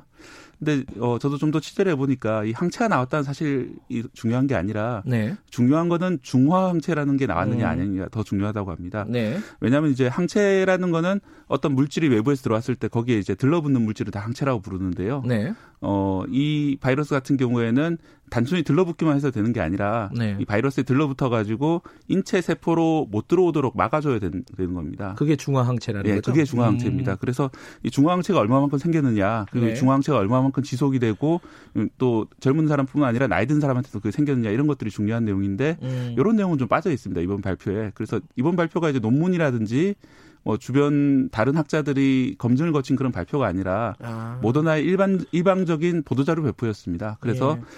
어, 이 여덟 명에게만 나왔고 나머지한테는 안 나온 건지도 약간 불분명합니다. 여덟 명에 대해서만 있다라고만 나왔지 아. 나머지는 그럼 어떻게 됐냐 여기에 대해서 좀 그런 결과도 없고요. 그래서 이 나머지는 얼마나 더 나올지 그리고 음. 여덟 명은 뭐 어느 정도 농도로 얼마 정도 지속되는지 이런 것들이 안 나와 있기 때문에 어, 약간 좀 의문스러운 점이고 좀 긍정적인 점으로 보자면은 이 항체, 중화 항체라는 게 나온 게 처음이거든요. 아. 다른 그동안 개발 약에서는 안 나왔습니다. 중국에서도 나왔다고는 얘기하는데 이게 명확하지가 좀, 예, 않았어요. 좀 애매한 그런 점이 예. 있어가지고요. 그 외에 좀 약간 믿을 만한 소스로는 처음 나온 거기 음. 때문에 뭐 그런 점이 의미가 없진 않다. 음. 그렇게 보시면 되겠습니다. 어, 처음 이게 발표됐을 때는 굉장히 뭐랄까 시끄럽고 뭔가 되는 거 아니냐 이런 기대가 있었는데 네. 뭐 이게 발표 자체가 디테일하지 않다는 거네요. 일단은. 예, 그렇습니다. 미국 여론은 어떻습니까? 미국 언론들은 어떻게 보도해요? 미국도 이제 사실 주가가 사실 오르고 내리고 이것 때문에 그랬는데요. 예. 주가가 오르던 당시는 이제 45명 전원이 이제 항체가 나왔다. 음. 와, 큰 와, 엄청난 일이다 이렇게 해서 음. 올랐다가 다음 날에는 어, 미국 언론들도 많이 비판적으로 보도를 했습니다. 그래요? 특히 이제 스탯이라는 음. 의학 전문지가 있는데요. 네. 어, 아까 말씀드린 대로 시험자의 나이 정보가 부족하다. 왜냐하면 음. 이 코로나19라는 질병이 다들 아시지만 노인한테만 엄청나게 치명적이고 젊은 사람들은 그럭저럭 견디잖아요. 네. 그래서 아까 중앙항체 나온 사람들이 주로 젊은 사람들 이런 거 아니냐 뭐 이렇게 의문이 좀 있고요. 네. 그리고 이제 항체가 얼마나 지속되느냐 그리고 아까 항체가 모두에게 나왔다고 하는데 오히려 나쁜 항체도 있을 수 있거든요. 그게 들러붙어 가지고 인체 침투를 더 도와주는 그런 항체도 있을 수 있기 때문에 네. 뭐 그런 정확한 데이터가 없었다는 점들이 비판을 많이 받았습니다. 이게 이제 아까 총론적으로 얘기는 하긴 했지만 이게 사기로까지 보기는 또 여러 가지 의미 있는 결과는 이미 있긴 하다는 거죠. 네, 그렇죠? 일단 중앙체가 나왔고요. 네. 그리고 모더나의 공동 연구팀이 네. 미국 국립의료원 NIH가 들어가 있거든요. 그래서 아. 이런 기관까지 설마 거짓말하는데 같이 참여했을 리는 없다라고 보이고요. 네. 그리고 지난주 우리 시간으로 지난주 토요일 날 약간 좀 긍정적인 뉴스가 나왔습니다. 미국의 파우치 박사라고 있는데 예. 어, 이분은 마치 우리나라의 정경 본부장처럼 이 지지 정당을 떠나가지고 모두에게 좀 존경을 받는 이 백신 전문가인데요. 정경 본부장처럼요. 예. 아. 근데 이제 파우치 박사가 조심스럽게 낙관한다. 그 음. 수는 적지만 좀 조심스럽게 낙관한다. 수가 적다는 게 아마 이 중앙체 수가 좀 적다는 얘기인 것 같은데 조심스럽게 낙관한다라고 했기 때문에 아 이거는 완전 거짓말은 아니구나라고 예. 미국인들은 좀 믿고 있는 그런 분위기입니다.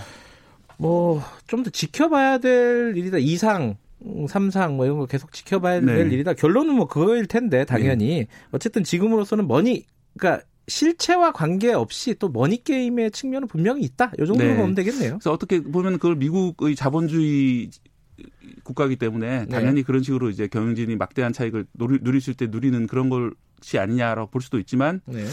어, 어쨌든 처음에 예상됐던 것처럼 100% 항체라든지 네. 뭐 단기간에 획기적인 약이 나온다든지 이런 거는 아직 알 수 없는 그런 단계고요. 네.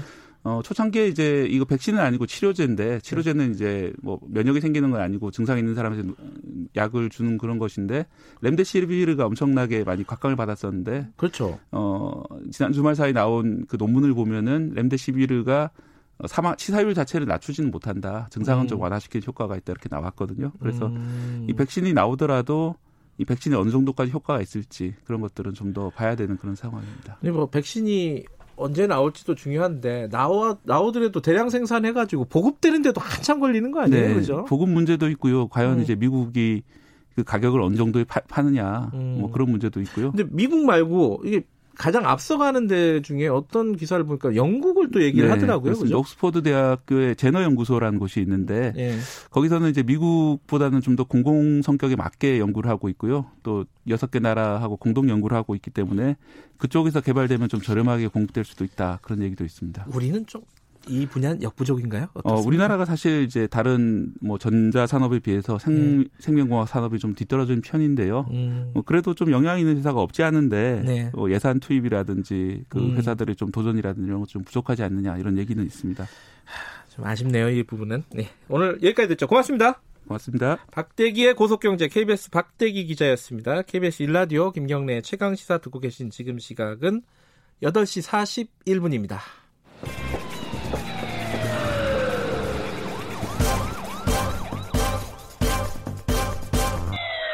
김경래 최강 시사. 지금부터 뛰어 앞만 보고 뛰어 내 인생에 태클을 걸지 마.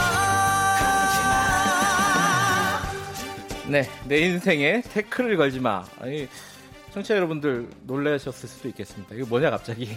자, 어, 월요병 타파 프로젝트로 저희들이 트로트 경연 프로그램에서 최고의 인기를 구하고 계신 분, 트로트계 BTS 뭐, 맞죠? 쑥스럽습니다. 가수 진성 씨를 특별히 모셨습니다. 안녕하세요. 네, 반갑습니다. 7, 8순기 BTS입니다. 아니, 그, 제가 여쭤봤어요. 아니, 네. 제, 제2의 전성기 씨게 아니냐 그랬더니, 어, 제 몇의 전성기입니까, 지금?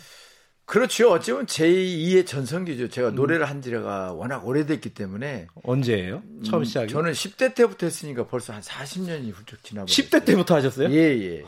그래서 옛날에 그 유랑극단, 뭐 극장쇼, 어, 이런 시대부터 제가 노래를 했기 때문에. 그래요? 굉장히 좀 오래됐어요. 거의 반세기가 다 돼갑니다.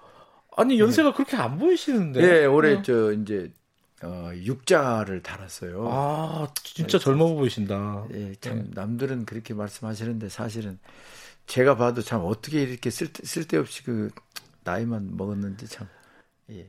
별 말씀. 그 지금까지 노래 하시면서 요즘이 네. 제일 바쁘세요? 어떠세요? 안동역에서라는 노래가 떠가지고 네. 사실 그 그때부터 좀 바빴었어요. 그게 몇 년 전이죠? 그때가 지금부터 한 6, 7년 전? 음. 예, 6, 7년 전인데 이 노래가 어, 그 어떤 노래보다도 빠른 시간 안에 여러분께 이렇게 사랑을 받다 보니까 음. 예, 정말 그 제가 제 노래를 참 PR해서 참 죄송스러운 아, 말씀입니다만 마음대로 하셔도 됩니다. 예. 네. 아마 이제 KBS에서도 그 말씀을 이렇게 해주셨기 때문에 그 조용필 선배님의 돌아와요 부산항 이후에 최고의 히트곡이다라고 이렇게 아, 진짜요? 네, 또 말씀을 해주셨어요. 그래서 저 개인으로는 참 영광이고 음. 그런 그 대곡에 또제 노래가 비교가 되어서 알려지다 보니까 음. 더욱더 또 열심히 해야 되겠다는 제 자신의 어떤 것을 다시 한번 또 돌아보고 그런 계기도 되었습니다. 아, 안동역에서로 이제 확 뜨신 거군요. 예. 그렇죠. 그리고 어, 태클을 걸지 마. 이런 노래를 들으면서 이쪽에서 종사하시고 또 노래를 좋아하시는 트로트를 좋아하시는 우리 청취자 여러분들이나 애청자 여러분들은 좀 저를 어, 알고 계시는 분도 음. 계셨어요. 네. 예, 그래서 그것이 이제 밑거름이 되어 가지고 아, 안동역에 사는 노래로 좀 여러분과 좀 가깝게 이렇게 됐죠. 저희 어머니는 아마 아실 겁니다. 왜냐면은 트로트를 워낙 좋아하시기 아유, 때문에. 고맙습니다. 네.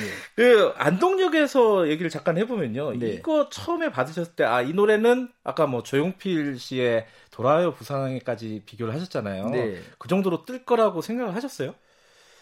그 정도는 그 생각을 못 했죠. 음. 어, 왜냐하면 이제 곡을 받을 때 네. 그냥 좋다, 괜찮다, 아, 가사가 좋다. 이 정도만 이제 하는 것이지, 아, 이거 정말 대박 나겠다, 뜨겠다, 음. 이런 건 어, 사실 그 외적으로도 표현할 수도 없고, 음. 예, 근데 그때 당시에 가사가 참 좋다라는 이야, 어, 좀 느낌을 받았어요. 제가. 네. 왜냐하면 그리고 노래가 어떤 애향적인 노래를 이렇게 했을 때는 그 고향에 대한 이모저모가 어느 정도는 좀 내포가 되어 있거든요. 예. 근데 이 노래 자체는 안동역에서 그냥 안동역에 안동에 대한 이모저모가 1%도 없어요. 아, 그래요? 예. 음. 그러니까 뭐 여의도 오면 여의도 역입니다, 사실. 근데 왜 하필이면 제목이 안동역에서요? 아 사실 안동역에 사는 노래가 예. 왜 하필이면 안동역이냐? 경북 지방에서 특히나 경상도에서 안동이라는 곳은 굉장히 유서가 깊은 곳이고 예, 예. 한때는 정치 1번지였고 음. 거기가 또 큰 어른들이 살고 계시는 음. 그런 곳이다. 네. 뭔가 좀 그 깊게 생각하고 음. 도덕성이나 정치나 이런 것들이 깊게 배어 있고 예술의 혼이 살아 있고 네. 이런 걸 느끼게 하는 그런 도시였거든요. 음. 태클 걸지마 노래는 안동역에서 전에 나온 노래죠. 그렇죠. 바로 전에. 근데 태클 걸지마가 요즘 굉장히 인기가 많아요. 아 이제 그 이 노래는 제가 아버지 그 산소 앞에서 만들었다 그래서 굉장히 그 회자가 많이 되고 그랬었어요. 아, 직접 가사도 쓰시고 그렇죠. 예. 제가 직접 가사도 쓰고 멜로디도 예. 이제 그러니까 자작곡을 제가 직접 예. 한 노래인데 이 노래가 요즘에 미스터 트롯 세븐에 든 우리 저 김호중 씨가 예. 예, 이걸 예선에서 불렀을 거예요. 음. 그래서 그 친구의 어떤 성량이나 이런 것들이 어 트로트를 좋아하는 사람들 그리고 노래를 음. 좋아하는 사람들에게 어필을 확실하게 이렇게 될 수 있게끔 음. 만든 노래예요. 제가 음. 봤을 때 거기 이제 제가 왜냐하면 심사위원으로 참여를 했기 때문에 예, 예. 예. 예. 그래서 어. 김호중 씨가 이 노래를 다시 지금 리바이벌 해가지고 음악도 어. 새롭게 젊게 해가지고 6월 초에 아마 녹음을 지금 들어갈 것 같은 이런 그 생각이 미스터 들어요. 트롯에서 이제 어, 선생님 노래를 네. 부른 사람한테는 점수를 더 줍니까? 어, 본인은? 저는 사실 이제 어린 시절부터 냉정하게 노래 하나 때문에 인생을 살아온 사람이다 보니까 예. 귀에 거슬리는 노래다 했을 때는 괜히 팔이 이렇게 안으로 굽지를 않더라고요. 아하. 냉정한 판단 속에서 아, 판단은 또 냉정하게. 예, 그 친구가 노래를 예. 어, 조금 모자란데 그걸 괜히 잘했다고 칭찬하게 되면 잘못하면 그 친구가 이 바닥에서 잊지, 잊지는, 잊지 말아야 될 친구인데, 음. 여기에 미련 갖고 계속 문을 두드리다 보면, 인생도 아. 있는 것이고. 근데 좀 전에 이거를, 어, 부모님 산소 앞에서 만드셨다고 했잖아요. 네네네. 네, 네. 어, 근데, 태클을 걸지 마라고 가사를 쓰신 거는, 당시에 누가 태클 많이 걸었다는 거 아니에요? 사실 저는 어린 시절부터 이제 객지 생활을 하다 보니까 예. 떠돌이처럼 이리 치이고 저리 치이고 이런 생활도 사실 살아왔었어요. 네. 왜냐하면 제가 뭐 대학 가요제나 이런 데 나가지고 어느 날 갑자기 히로인처럼 이렇게 떠오른 그런 음. 스타 가수도 아니고 네. 그냥 맨 땅에 헤딩 그 스타일이었어요. 네. 네. 그러다 보니까 부딪히고 제 스스로가 뭐 차돌처럼 이렇게 단련이 됐어요. 음. 그 가운데는 이제 태클 거는 사람 많이 있었겠죠. 지금까지 살아온 어, 어려운 이런 환경 속에 나를 앞으로 내가 열심히 살아갈 테니 내 인생에 제발 태클을 걸지 마라. 음. 이제 어 사실 대한민국 국민들이 좀 건방진 이야기 좀, 좀 선전포고를 한 거죠 제가. 예. 근데 내가 이 가사를 써놓고 사실 저는 깜짝 놀랐어요. 네. 아니 나의 어떻게 head에서 어떻게 이런 고차원적인 글이 아, 나오는지 신이여 이 가사를 제가 쓴게 맞습니까? 네, 깜짝 놀랐어요. 예. 이게 그래서 그 뒤부터 어, 용기를 가지고 음. 뭐 보릿고개 이런 가사도 다 제가 이제 이렇게 작성을 하게 됐죠. 음, 그 태클을 걸지 마라는 노래가 네. 사실은 좀 잘 모르는 사람들한테도 또 알려지게 된 계기 중에 하나가 정치인 안철수 씨, 예, 안철수 예. 대표가 예. 어, 국민의당 창당할 때 네. 그걸 올렸어요 영상 영상을 아, 내 인생에 태클을 걸지 마 이, 이래 이렇게 가서 써 있는 예, 부분을요 예. 본인의 의지를 보여준 거죠. 아, 아, 모르셨어요? 저 진짜 몰랐어요. 아 그래요? 저는 그냥 아, 태클을 음. 걸지 마라는 그 이제 가사 자체가 예. 제가 써놓고 보니까 제 인생의 뒤안길이었어요. 예. 그러니까 아마 그 안철수 대표님도 그런 마음이셨을 거예요. 음. 대부분 다 이 노래는 야 저 노래 내 노래다 이런 이야기를 사실 제가 많이 들었었어요. 음. 예. 예.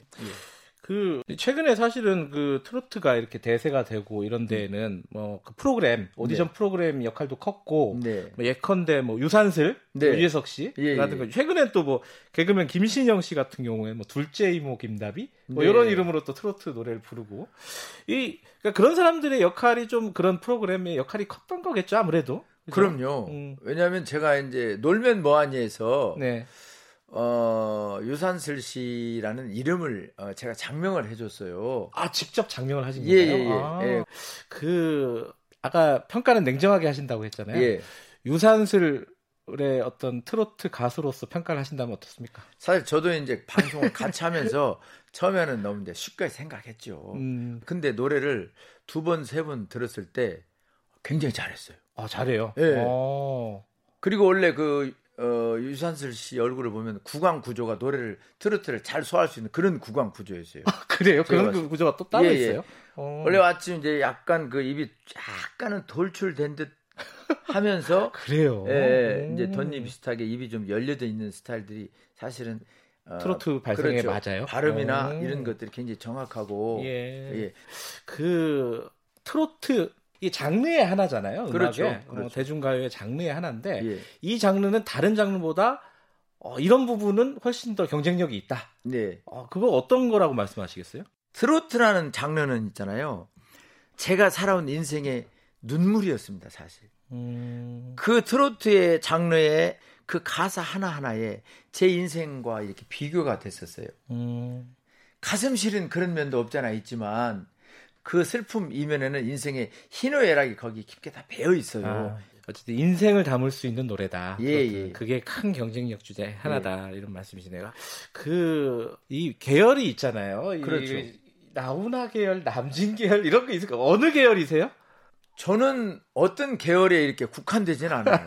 그래도 팬이 있었을 거아요 누구, 어떤 분이 그 가수로서 되게 좋다. 저는 어차피 제가 이제 그 음. 색 자체가 예. 어, 색채는 어, 나오나 선배님하고 비슷하지만 제가 개인적으로는 이제 뭐 우리 그 남진 선배님 어머님 음, 어, 네. 예, 그리고 또 요즘에 진짜 그 많은 히트가 어, 되고 있는 남진 씨의 둥지 예. 그거는 젊은 사람들도 많이 불러요. 아, 엄청 많이 예. 불렀어요. 정말 초 대박인 것 같아요 이 노래도. 음. 그 꺾는 부분에 대해서는 이제 노래 따라 다른데 사실 꺾지 말아야 될 부분을 꺾어 버리면 그 또한 아, 그 맛도 아니다. 산티가 아. 나요. 꺾는 예. 부분 어디 저기 한번 들려주실 수 있을까요? 뭐 예를 들어서 이제 예. 뭐 나훈아 선배님의 노래 꽃새 모습 피어있는 정든 고향여 그렇게 꺾는 거군요. 예. 근데 이제 제가 만약에 이 노래를 예. 이건 일부러 이제 그 꺾기로 부르는데 예. 정든 고향여 맛이 다르네요. 그렇죠. 어, 이게 예. 저그 고향역이 예. 저희 아버님의 18번이었어요. 예. 그리고 뭐 청춘을 청춘을 돌려다오 청춘을 돌려다오 어, 두 가지 맛이 다르죠. 네, 완전 다르네요. 예, 예. 어, 요즘 젊은 사람들이 오디션 프로그램 나와가지고 막 1등하고 이런 트로트 가수들 보면은 네, 네, 네. 야저 친구는 뭐 다 그렇겠지만은 저 네. 친구는 어, 대형 스타가 되겠다 훌륭한 가수가 되겠다 네. 눈에 딱 들어온 친구가 있습니까? 그러니까 요즘에 이제 미스터 트롯의 그 친구들을 어 사실 기준으로 해서 요즘 방송들도 참 많이 하고 네. 태관이라는 그런 친구 같은 경우에도 사실 그 옛날에 창을 해가지고 목소리 자체가 보시 굉장히 탄탄하고 앞으로 장래성이 좀 있어 보이고. 네. 그다음에 뭐 임영웅이 같은 친구, 김호중이 음. 같은 친구 이런 친구들은 노래를 알고 부를 수 있는 이런 그 소양이 다 있어요. 음, 음. 예, 그래서 저희 같은 경력자들이 그 부분에 조금만 좀 팁이나 주고 어드바이스를 해준다면 분명히 뭐 저희를 능가하는 그런 가수를 거듭날 수 있을 거라고 생각합니다. 알겠습니다. 근데 이거는 전 몰랐던 건데요. 네. 어, 선생님이 최근에 몇 년 전에 예. 암을 앓으셨다고요? 투병을 하셨다고요? 예, 참 그 호사다마라는 얘기가 있지 않습니까? 음. 사실 생활이 좀 불규칙하잖아요. 가수 생활, 예, 그러니까 10대 때부터 뛰어들어가지고 음. 긴장, 초조, 예. 뭐 음식을 제가 제대로 챙겨 먹었겠습니까? 음. 아니면 어디 뭐 따뜻한 온돌방에서 잠을 제대로 잤겠습니까? 왜냐하면 남의 그 월세방 전전하면서 눈칫밥 이런 거 하다 보니까 항상 스트레스는 받아 있었고 그러니까 그렇게 하다 보니까 네. 거기에 이제 또 술도 많이 먹었고 병이 꼭 올 수밖에 없었던 그런 그 삶이었어요. 예. 어, 암은 진짜 빨리 완쾌하시고 네네. 네. 뭐 그렇게 좀 건강하게 네. 오랫동안 네. 활동을 하셨으면 좋겠고요. 아유 고맙습니다. 저희가 그 어, 부탁이 하나 있습니다. 이런 부탁 드려도 될지 모르겠는데 예, 예. 태클을 걸지 마로 예. 뭐 저희들이 어, 로고를 하나 만들려고요. 최강 시사 태클을 걸지 마. 아 최강 시사. 네, 그렇게 하나 불러줄 수 있어요. 태클을 걸지 마. 네. 아뭐 그 어렵겠어요. 워낙 또 그 인기 프로이다 보니까 제가. 음. 자 에코 좀 넣어주세요. 예. 네. 최강 시사 태클을 걸지 마.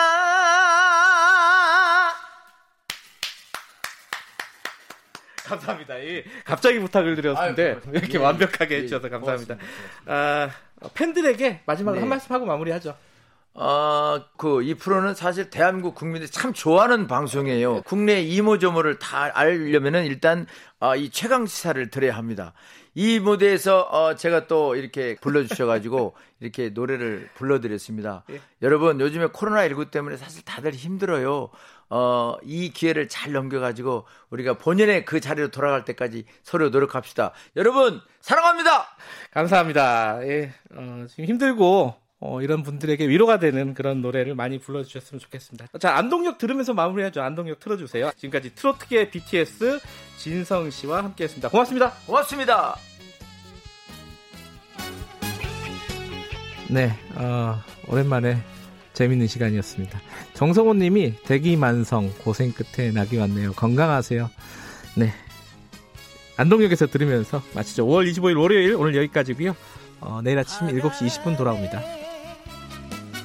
날려버린 허무한 맹세였나 첫눈이 내리는 날 안동역 앞에서 만나자고 약속한 사람. 새벽부터 오는 눈이 무릎까지 덮는데 안 오는 건지 曾经